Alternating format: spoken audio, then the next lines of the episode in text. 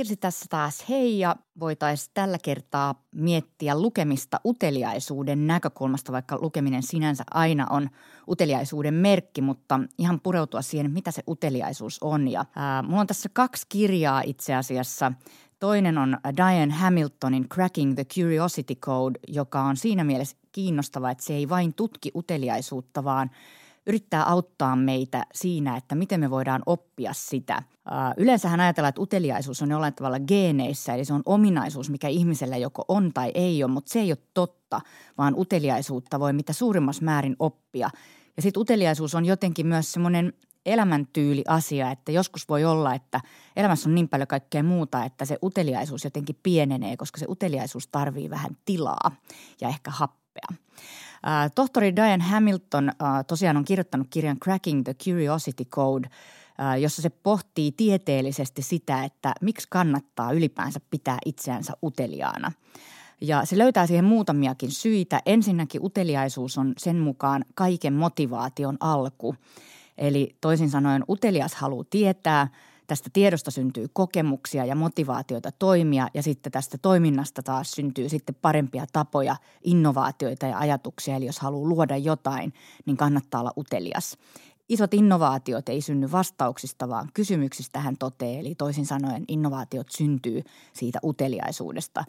Hyvä esimerkki tästä on Stephen Hawkingin viimeiseksi jääneessä kirjassa Brief Answers to the Big Questions – Siinä tytär kertoo lopun epilogissa siitä, kuinka Hawking vei lapsia aina mukanaan näihin erilaisiin ammattilaisseminaareihin, missä oli puhumassa. Ja kun tuli kysymysten aika, niin Hawkingin lapset itse asiassa saattoi viitata ja esittää kysymyksiä näille tiedemiehille siinä, missä ammattilaisetkin seminaariosallistujat. Ja tätä sisarta vähän hirvitti, kun veli aina kysyi sen mielestä tyhmiä kysymyksiä, mutta se kertoi, että isä ei koskaan häpeily, vaan korosti aina sitä, kuinka ylpeä se on siitä, että lapset kysyy kysymyksiä ja, ja totesi, että aina pitää esittää kysymyksiä, sillä niissä on uuden tiedon alku.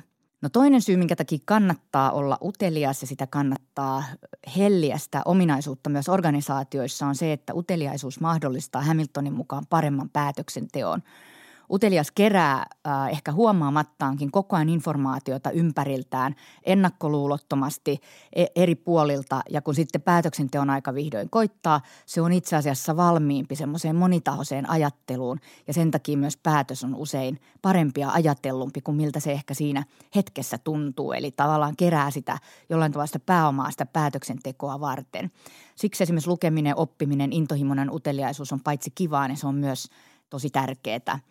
Kolmas asia, minkä hän tunnistaa tässä on, että uteliaisuus tekee parempia johtajia. Ja se puhuu paljon siitä, kuinka hyvä johtaja on, on utelias ihmisistä ylipäänsä, eli itsearvoisesti kiinnostunut ihmisistä, niiden elämästä, ihmisyydestä ylipäänsä, yksittäisten ihmisten ajatuksista, oli kyse sitten asiakkaasta tai kollegasta. Ja kun on itsearvoisesti kiinnostunut näistä asioista, niin sitten myös osaa olla parempi johtaja ihmisille yksilöllisesti – Hamilton tunnistaa myös tässä neljä asiaa, jotka estää uteliaisuutta, mitkä tämmöisessä organisaatio- ja yrityskulttuurimielessä on tosi oleellisia huomata ja ni, niitä pitää sitten taklata. Eli pelko, oletukset, ympäristö ja teknologia. Puhutaan siis tosiaan yrityskulttuurista, eli jos organisaatiossa ei ole luottamusta, sille uteliaisuudelle ei ole tilaa. Jos organisaatio perustuu olettamuksiin, että no näin täällä nyt on aina tehty ennenkin – mentaliteettiin, niin, niin uteliaat kuolee. Jos yrityskulttuuri estää sitä uteliaisuutta, niin, niin se ei tosiaan pysty parempiin päätöksentekoihin. Mutta hyvä on huomata todella, että se voi myös edistää sitä uteliaisuutta ja se on aktiivista hommaa, mitä kannattaa tehdä. Mutta se vaatii tietysti konfliktien sietokykyä, jopa niiden syleilyä, eli systemaattisia tapoja kyseenalaistaa uteliaasti sitä olemassa olevaa. Tämä kirja oli Diane Hamiltonin Cracking the Curiosity Code ja, se kannattaa lukea erityisesti näistä kahdesta syystä, että miksi se on tärkeää ja toisaalta mitä organisaatiossa voi tehdä, että uteliaisuus lisääntyy.